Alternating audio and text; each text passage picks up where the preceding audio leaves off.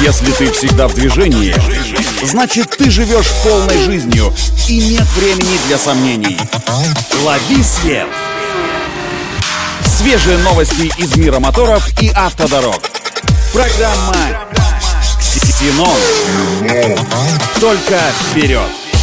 Это автоновости для тех, кто всегда в движении. С вами Александр Барский. Стартуем. Компания Nissan представила прототип лунохода Lunar Rover, который в будущем могут использовать для изучения поверхности спутника Земли. В его разработке принимало участие японское агентство аэрокосмических исследований, а технологии управления двигателем и полный привод он разделил с серийными электромобилями Nissan. Под полным приводом здесь подразумевается фирменная система e-Force, призванная обеспечить предсказуемый баланс тяги на всех осях вне зависимости от дорожных условий. Сначала его получил прототип полноприводного Nissan Leaf образца 2019 года, а первым серийным автомобилем с этой технологией стал электрический кроссовер Aria.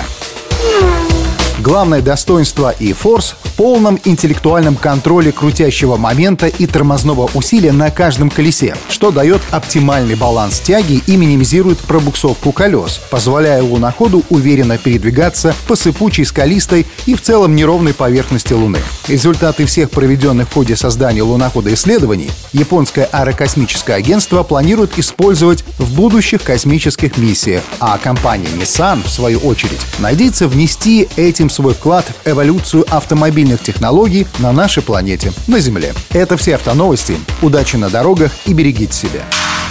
Программа «Ксеном». Только вперед!